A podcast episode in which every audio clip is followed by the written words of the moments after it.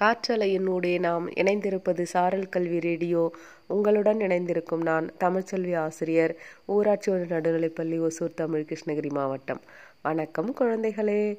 நான் இன்னைக்கு உங்களுக்கு ஒரு கதை சொல்ல போகிறேன் கதையோட தலைப்பு கனவை கைவிடாதே.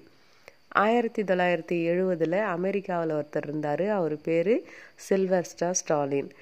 எப்படியாவது நடிகராயிடணும் அப்படிங்கிறது தான் அவரோட கனவு. அதுக்காக அவர் தொடர்ந்து பல முயற்சிகள் செய்துக்கிட்டே இருந்தார். நிறைய ஸ்டுடியோஸ் ஏறி இறங்கினார் வாய்ப்பு கேட்டார். ஆனால் தொடர்ந்து ரிஜெக்ட் ஆகிட்டே இருந்தார். ஒரு கட்டத்தில் சரி லாஸ் ஏஞ்சல்ஸ்க்கு போனால் தனக்கு வாய்ப்பு கிடைக்கும் அப்படின்னு நினச்சி தன்னோட டாக் பட்கஸ் கூட சேர்ந்து லாஸ் ஏஞ்சல்ஸ்க்கு போனார். ஏன்னா அங்கே தான் வந்து நிறைய ஹாலிவுட் ஸ்டுடியோஸ் இருக்குது. அதனால் அங்கே தனக்கு ஒரு ஆக்டிங் வாய்ப்பு கிடைக்கலாம் அப்படின்னு நினச்சி அங்கே போனார். போயிட்டு அங்கே தினமும் வந்து தான் தங்கியிருக்கிற இடத்துலேருந்து நடந்து தான் போவார். ஒவ்வொரு ஸ்டுடியோவாக ஏறி இறங்கி தனக்கு ஆக்டிங் சான்ஸ் வேணும் அப்படின்னு கேட்டுக்கிட்டு இருந்தார். அவருக்கு வந்து ஒரு இடது பக்கம் வந்து சின் பேரலைஸ் ஆகி இருந்ததுனால சரியாக பேச முடியாத ஒரு குறையும் இருந்துச்சு. இதனாலேயே அவர் நடிகராகிறதுக்காக வாய்ப்பு கொடுக்காம அவருக்கு தள்ளி போய்கிட்டே இருந்துச்சு. இருந்தாலும் நம்ம ஸ்டாலின் வந்து முயற்சியை கைவிடவே இல்லை. அவருக்கு சில சமயம் வந்து இப்போ சாப்பிடக்கூட எதுவும் இருக்காது. இருந்தால் கூட அதை பற்றியெல்லாம் அவர் கவலைப்படுறதே இல்லை. பக்கத்தில் லைப்ரரிக்கு போவார். அங்கே போயிட்டு எப்போவும் பு புத்தகங்கள் படிச்சுக்கிட்டு இருப்பார். அந்த புத்தகம் படிக்கும் போதெல்லாம் தன்னோட மூவிஸ்க்காக ஸ்கிரிப்ட் எழுதுவார்.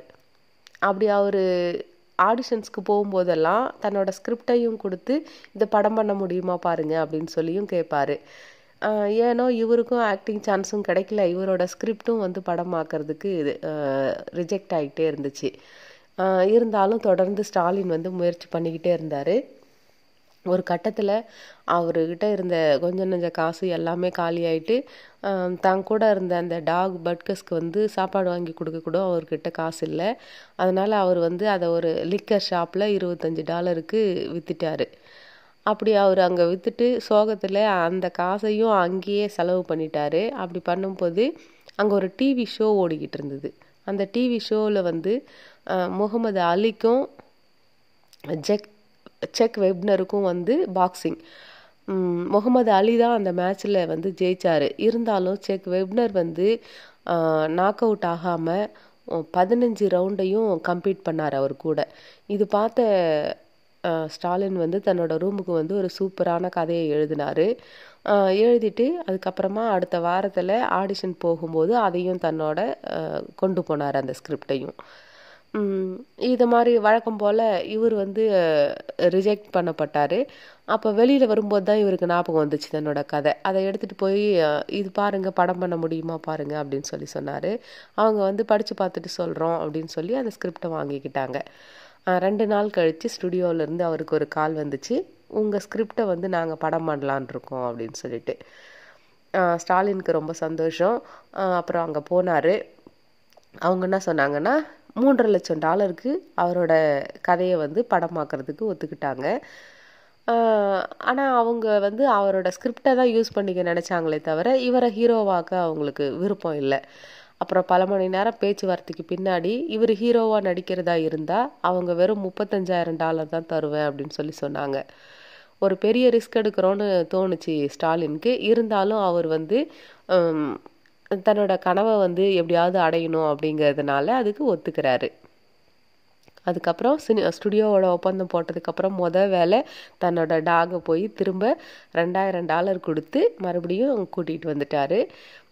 ஸ்டுடியோவில் தன்னோட வேலைகள்லாம் ஆரம்பித்து தன்னோட சொந்தக்காரங்க தெரிஞ்சவங்க அவங்களையெல்லாம் சின்ன சின்ன ரோலுக்கு யூஸ் பண்ணிக்கிட்டாரு. அதுக்கப்புறமா குறைஞ்ச பட்ஜெட்டில் ஒரு ஹார்ட் ஒர்க் பண்ணி ஒரு நல்ல படத்தை வந்து ஃபினிஷ் பண்ணார். படம் வந்து பப்ளிக்கு லான்ச் ஆகிறதுக்கு முன்னாடி ஒரு ப்ரீ ஷோ நடக்கும் இல்லைங்களா? அந்த மாதிரி அந்த ஷோவுக்கு வந்து சினிமா இண்டஸ்ட்ரியிலேருந்து ஒரு ஆயிரம் பேர் வந்திருந்தாங்க. தேட்டரில் வந்து அந்த படம் ஓடிக்கிட்டு இருக்கும்போது அந்த காமெடி சீன் எல்லாம் வரும்போது யாரும் கைத்தட்டவே இல்லை. அதே மாதிரி ஃபைட் சீன் வரும்போது யாரும் கைத்தட்டவும் இல்லை. இதையெல்லாம் பார்த்து நெர்வஸாக ஃபீல் பண்ணார் ஸ்டாலின். படம் முடிஞ்சு கொஞ்சம் நிறைய பேர் வெளியில் போயிட்டாங்க. இவங்க அம்மாவும் இவரும் தான் கடைசியாக உட்காந்துருக்குறாங்க அப்போ அவங்க அம்மா சொல்கிறாங்க ஸ்டாலின் நீ ஒரு நல்ல வேலையை பார்த்துக்கப்பா இதுக்கெல்லாம் வருத்தப்படாத.